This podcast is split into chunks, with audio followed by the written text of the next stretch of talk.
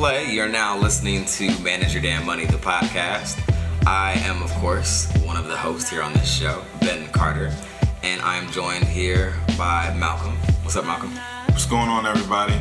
Uh, it's your boy Malcolm Etheridge, financial expert, money guru, all that good stuff. Absolutely, absolutely. Now, of course, and Ben Carter, the host and co-creator of Manage Your Damn Money. And this podcast is just another place where we like to talk about money. Uh, we think conversations about money are supposed to be easy, fun, and interesting, and we do our best to do that for you.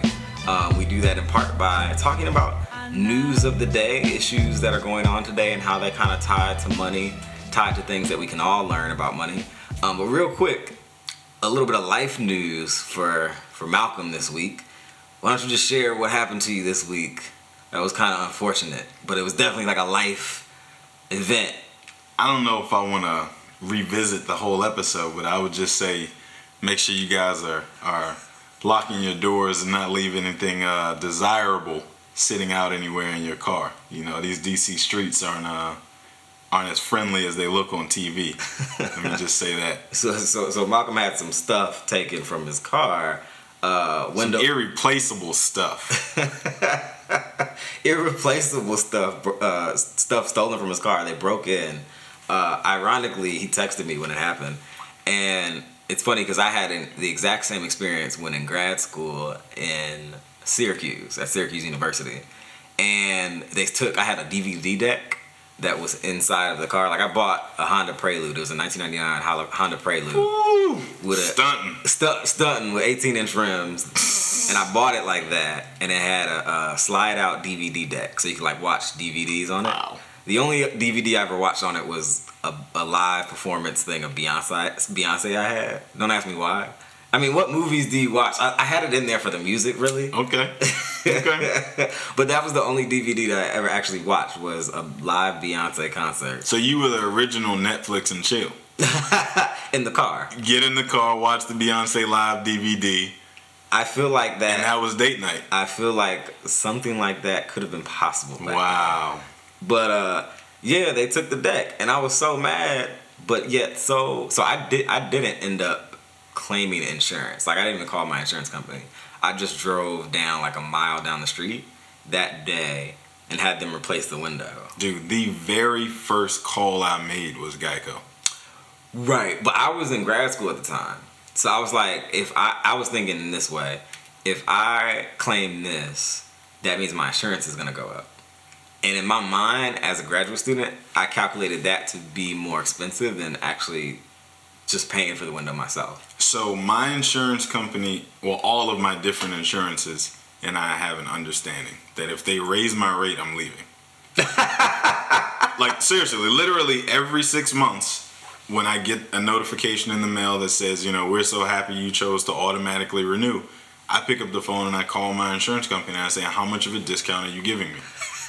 And when they go, uh, duh, duh, like they do every six months, I say, look, I know there's better options out there. If you want me to go ahead and take that chance and start looking, let me hang up the phone. And every time they knock off like 5, 10, 12, something like that. I'm calling my insurance company tomorrow. I'm telling you, it's worth doing. Like every single insurance I have, other than my health insurance, Right. Every time it's time to renew and they send you those notices, I call them and say, "All right, what are we talking about? What are you gonna do?" And one time I actually did end up having to leave, but it was for good reason because I ended up saving like forty bucks a month. True. And true. just didn't even know I had it like that. So. True. So I remember paying two hundred dollars for to get the window replaced. It was done in maybe like a matter of a couple hours. I, I didn't I didn't miss much of the day after like after I like realized oh the window's broken, my stuff was stolen. Uh, maybe three to four hours, and I was back to my day up uh, I was so pissed about it though. I was like, see, now I'm about to drive around with no radio because they take stuff in Syracuse. So I'm not I'm not even gonna have no radio. So we would be rolling to the mall, no music, silence, silence just talking. Now, see, I I don't know. I'm still not over it, and it's all it's also awkward because I have tints on my on my windows, right? And so that window is clear. So when I was backing up and I looked out that window this morning, uh-huh it actually looked like the window wasn't there. Right. Because it's so much different than the other windows. The, the new so, window. Yeah. So okay. I, I, don't know. What? Well, we're, we're sorry to hear that this week, Malcolm. But you'll you'll be fine. Like I got over We'll, it. we'll see. You'll be alright. Um, so interesting. That that's our our news and our lives. Uh, but the first story that we're actually talking about in this episode is that childcare now costs more than in-state college tuition, which is crazy. Jesus. So, so a CNN Money story by Jeanne, Jeanne Sahadi reports the average cost of daytime care for kids up to the age of like four years old is not nine thousand five hundred eighty nine dollars, and that's like a, a national average. And then the national average for in-state college tuition is ninety four hundred dollars. Um, and this was a report released by think tank New America, uh, and that's pretty crazy.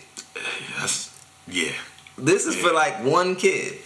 Yeah, and that's that's not even a, a thing you can brush off and say, oh, that's just because you live X, Y, and Z. Right. Like that's everywhere. That's everywhere. And interesting, uh, you, you you mentioned where it is. I think in Arkansas was like the cheapest place where I guess the average childcare cost for that age was sixty five hundred dollars a month.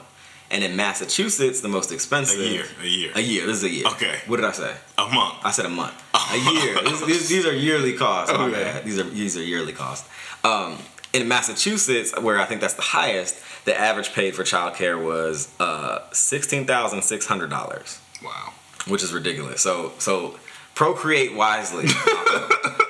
Oh right, Malcolm. Oh, well, right. all of us. All right, thanks. All thanks. Well, right. So fortunately, the the biggest expense I have and the biggest pain in the butt I have is paying car insurance. Right? like, like I'm complaining about uh, the fact that uh, I got to take my car to the shop and get a window fixed, and it's people out here paying sixteen thousand dollars a year for childcare, and that's for one child. That's for one. So what is it if you have two? Like two thirds, you know? I mean, they may, maybe they have like You get bundled plans. discounts.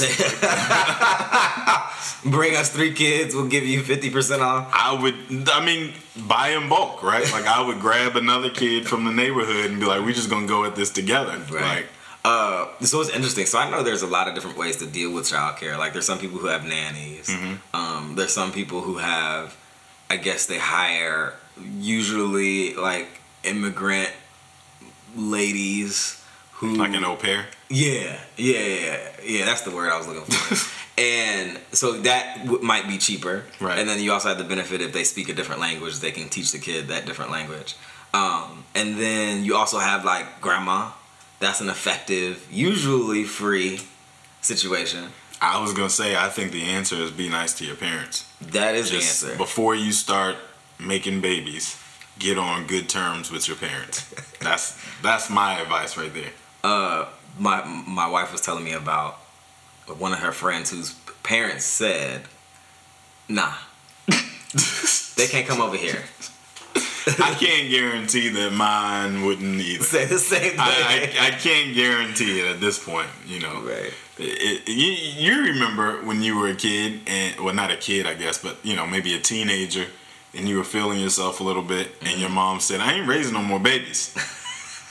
that doesn't go away just because you become an adult. Just because you grown. that probably gets even more emphasized Right. by the time you become an adult, and they get used to you know doing whatever old people do. I don't She she told you at 16, I ain't raising no more babies. Oh, and then she, then she like- tells you again at 32. I was probably ten when my mom said I ain't raising no no nobody else's babies. That's funny. And then like years later, you know, twenty years later, she's probably thinking the exact same thing. So I, I wouldn't bank on that. That's funny. So in the uh, report by uh, New America, that's the think tank that came out with this uh, study. It says an effective system should be built on three pillars: affordable cost, uh, high quality, and easy availability. So that's obviously some of the challenges. Is also, uh, you know, are the kids learning anything when they're in the environment that they're in? Or are they just there just to be watched and be Right. safe? Um, you know, and it, it, if you can't actually get the kid to where they need to be, then that's also another different hurdle. And then um, it also said that 20% of the families surveyed have more than one child care arrangement on any given week. So that means they're like this is like people are using a patchwork of child care scenarios, um, you know, to figure it out. Interestingly, interestingly enough, this has come up in the presidential election. Right. And uh, I guess apparently the story I read, uh, uh, Hillary Clinton wants to cap the cost of childcare at no more than 10% of the family's income up to a certain amount.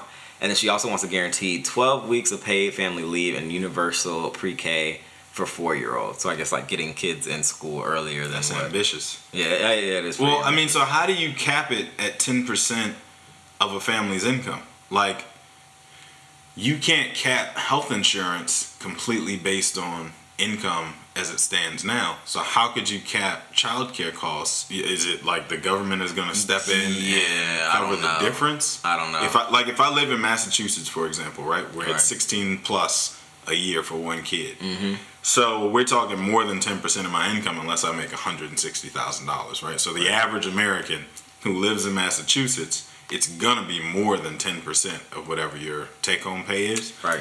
But is the government gonna step in and Like, who's covering pay the extra $8,000 or like how does this whole thing actually happen? Um, Right. And and if that's her plan, I'm 100% sure on the other side, Trump ain't having nothing to do with the government stepping in and paying half of anything. Right. Uh, and Trump's plan uh, is actually that he would let women who have babies collect six weeks of unemployment benefits uh, if their employers don't offer paid leave. So that's a little bit more of a scaled back situation. That's a lot more of a scale back situation. That that basically says your employer has the right to fire you and allow you to collect six weeks of unemployment.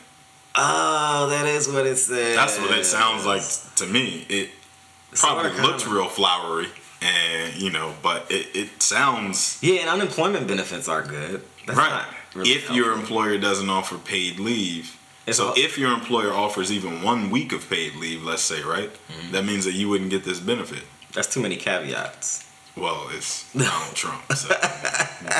Donald Trump, Donald Trump, national treasure, Donald Trump. Uh, so that's an interesting It's story. just not motivating me to go down that baby making. Uh, I mean, you just gotta. Alley, like- I will say this: as far as the quote unquote millennial generation, those of us who are coming into adulthood now, I think we're gonna end up being the ones who have like the shortage of kids. it'll be like it'll be a bunch of people with one and two kids, and that's it. it'll be people with more degrees than they have kids. Yes, Yeah. absolutely, absolutely, one hundred percent. Um, so that was the first story, and Real smart, lonely society. so we're gonna take a real quick music break. We're gonna hear what uh, our in-house producer Beats by Beeman has for us this week. Let's go.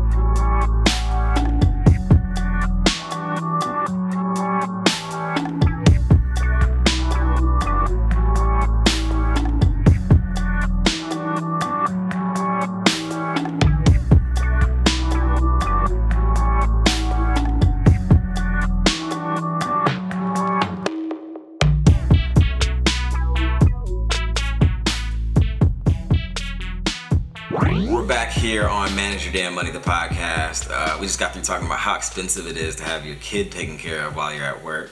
Uh, and so we're not going to pivot to a, another story that's actually interesting and very much connected. A new study by uh, TD Bank.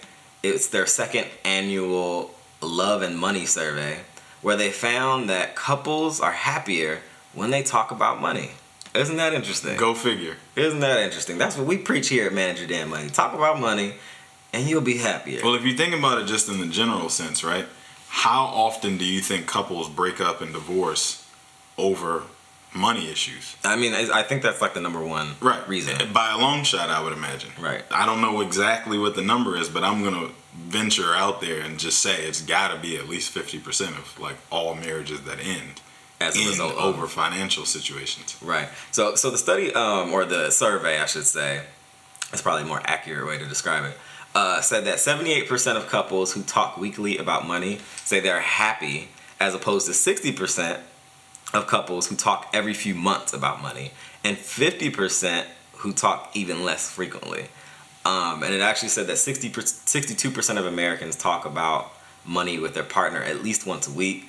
Uh, but actually, millennials communicated with their couples about money more often. So I think as as you go back in the generations, money is talked about less. Right. Uh, according to the study, it says uh, boomers were likely to combine their funds 64%, combine their funds, I guess 64% of the time, and millennials were less likely to combine their money uh, at a rate of like 37%, which is also interesting. So millennials compared to older people are more likely to like keep their money split apart. But we'll talk about it. We'll talk about it. So we're open about being stingy instead of Don't touch my money, but we can talk about it. right. oh man. That's mad funny. I didn't even like think of it like that. Well, you know, I always have kind of like the sideways uh, uh, way of looking at how things play out. But so here's what I actually read like deep into the the um, TD study because I was like really interested in the statistics behind it, right? So one of the key things that I thought was pretty big was the fact, and as it pertains to millennials, I noticed in there that uh, millennials are 2.5 times more likely than any other generation to have met their current spouse or significant other online. Oh wow. So it also says in there that folks who met online, 64% of the time they discussed finances either immediately after meeting Right. or before they actually met in person. Wow. So that probably has a huge amount to do with why we're so comfortable having conversations about money. So if uh-huh. you're com- if you're comfortable having a conversation with a complete stranger Right. over the computer About- about what their pockets look like, and your views. Yeah, I mean, hey. then you're absolutely comfortable having a conversation with somebody who's sitting next to you Right. talking about what their pockets look like. I would imagine. I don't know. It's it's interesting because what this is suggesting is that as we progressed as an American society, we're getting better with each generation at actually talking about the, the thing that I guess we try to avoid talking about. Right. Um, that's, Well, I mean, if you think about it though, it's probably a lot easier to talk about money when the conversation starts off with debt, right? Sure. Like it's kind of like a widely accepted and expected thing that our generation just has an abundance of debt because of school. oh yeah, that's true. So you kind of start off the conversation with, "Hey, girl, how much debt you got?" like, you know what I mean? Like you, you're essentially within your first few dates trying to figure out if I was to go down this road with this person, how much damage is it gonna do? well, not only that, Versus how much damage am I gonna do them? Right? Like if I got my own, you know, undergrad and grad degrees that I've paid for and Right. that sort of thing. And I'm, and I was gonna say not only that, um, it's also that the, I mean, student loans is like at this point a universal truth for Right. millennials who went to college. Right. But still, inside of that same study that we're talking about, it had in there the percentage of folks who like keep financial secrets from their mate. And, And so, like, as far as millennials are concerned, 90% say they don't have any secrets regarding finances.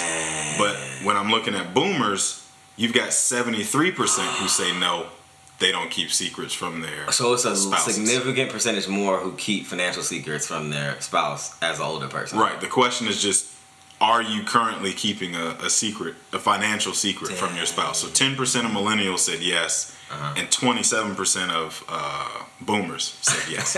so if you just look at that, right?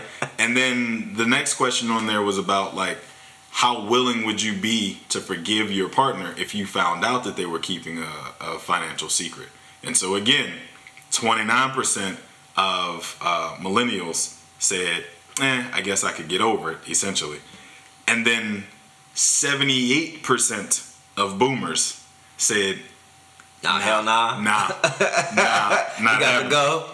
So That's crazy. That shows you kind of some of the disparity there, right? And I don't know how many of these people are lying because they're not in the position to have to make the decision. Right. But that kind of tells you also the mentality of you know the different generations when it comes to stuff like that. So you know, Absolutely. And I think that's to me the most interesting thing that there's a clear difference in approach mm-hmm. and a clear difference in the way that that one generation views the way that you're deal, supposed to deal with the subject and the way another one is is finding a way to deal with it. but then I mean, I think that is a conversation that you want to obviously have, right? At mm-hmm. some point within the confines of the dating phase, right? Absolutely. and and not once you're already married, living together, and and I would- finally ask. I would like, definitely recommend it. I, I didn't tell my wife how much student loan debt I had until like long like we recently had the conversation where I showed my shame where I took off the clothes and was like, here it is. So you didn't tell her what she was buying until she was already knew, buying. She knew like vaguely, but I had never like done full disclosure. Here's the actual number. right. Um, and I don't know that I.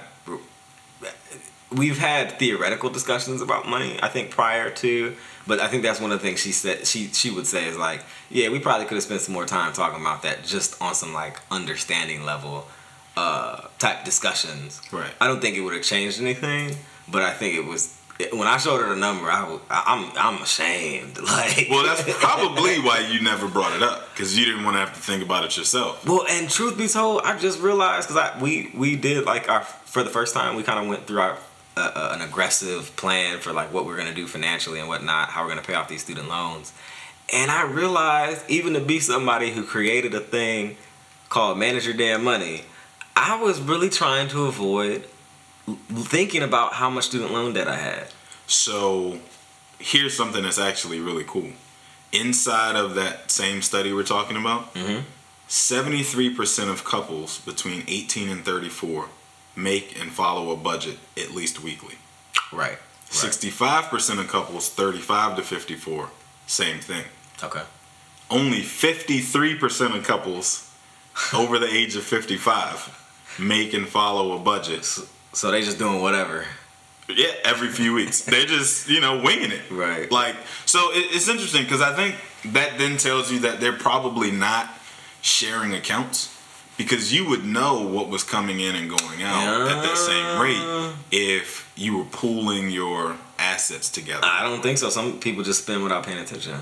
really? Yeah, like I yeah, yes. Oh, God. Especially older people. See, I, I don't know. I obviously, as you know, I'm not married yet, so I don't have any joint accounts with anybody, so I don't know. The operative word there, Malcolm, was yet. Well, sure. I mean, at some point, I'm gonna grow up and be an adult, and like, you know. Um, but to use my own situation for an example, right? Okay. So, say m- me and my girlfriend get married, right? Mm-hmm. It then makes sense for us to have joint accounts, right? At least one. Right. Two. But we don't necessarily have to just combine everything and like, you know, I think the whole yours, mine, and ours approach probably makes like My wife's parents, everything goes into one pot. Really. And this is everything you you just said in that study Mm-hmm. fits them to a T. Like they it fits. The shoe fits. Just So- in terms of just in terms of my understanding of how they approach things. Uh, it's not a separate account. It's all put in one. Um, I, I wouldn't say that my father-in-law recognizes when my mother-in-law gets gas. Right. Like I wouldn't. I would. I don't think he's looking like that at the online account. He might look at the statement. So I know you are equally as much of a Martin fan as I am, so you'll appreciate this one. You remember the episode when Martin and Gina opened a joint account Nah, you got and they were like putting money into the cookie jar and then fighting over who could buy what with the money. I that don't went into the- remember. What? that. Oh my god! I I'm mean, and Martin used Martin is a, lot of times on in here. I'm so, sorry. so the reason I brought that up is because uh. that was my parents to a T. When they first got married, they had a joint account, Uh-huh. and they combined their uh, uh, resources. And you know, after like six months, it just was like never again. just they completely like shut down the account, took the money out, and ever since then they fit into this category of 55 plus year old people who are like hell no like that is that is essentially Right. uh, so it's interesting that that you know you get two separate dynamics within the same generation of people we're talking about Absolutely, absolutely. So definitely interesting story. I'm sure we could talk about that forever. But we're gonna take one more quick music break. Um, Beats by Beeman, see what he has, and when we come back, we'll get Malcolm's Money Minute. We'll be right back.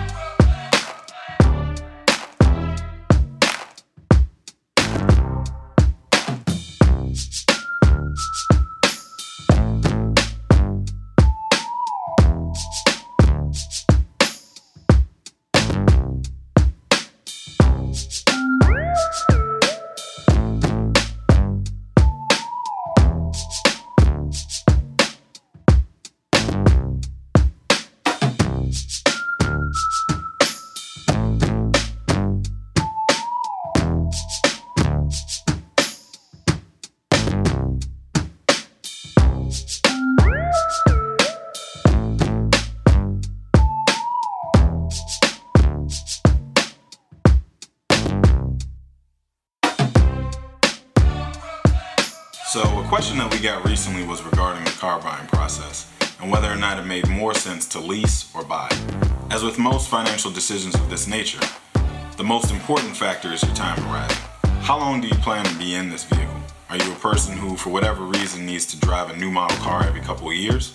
Or are you the type to buy a car and hang on to it for as long as possible? If you chose the former, then the answer is probably yes, go find yourself a great leasing program and don't look back.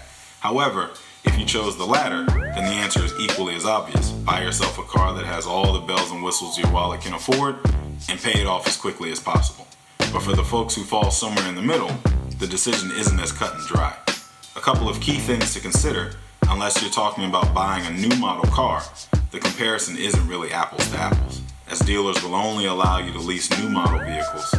And then aside from your monthly budget, what are your other key priorities? Is it more important to you to put money down, pay minimal interest, or own the asset? In general, financial experts say buying and keeping a new car for the long term is the better deal, especially if the car you're buying has a track record of lasting for a while, great resale value, and low maintenance and fuel costs. However, when you lease, your monthly payments will likely be cheaper than if you buy. But keep in mind that when you walk away at the end of the lease, you won't have anything to show for it. And if you can't afford to make your lease payments or you want to end your lease early, you'll pay a pretty hefty penalty. But whichever way you decide to go, make sure that you do your research on the car as well as the dealer. The more research you do in advance, the better you'll do when it comes time to negotiate those terms. And yes, you can even negotiate terms when it comes to leasing a vehicle. So make sure you brush up. I'm Malcolm Etheridge, and this has been your Money Minute, where we answer your questions about all things money. So send in your questions to info at manageyourdamnmoney.com, and we'll answer them right here on the show. That's interesting because my wife and I we just leased a car not too long ago Really? after having a really bad experience with her 2008 BMW. Kind of like I think it was 2008. It broke down. It had like a whole bunch of oil sludge in it. Oh, it had, the oil change oil hadn't been changed in probably a couple years.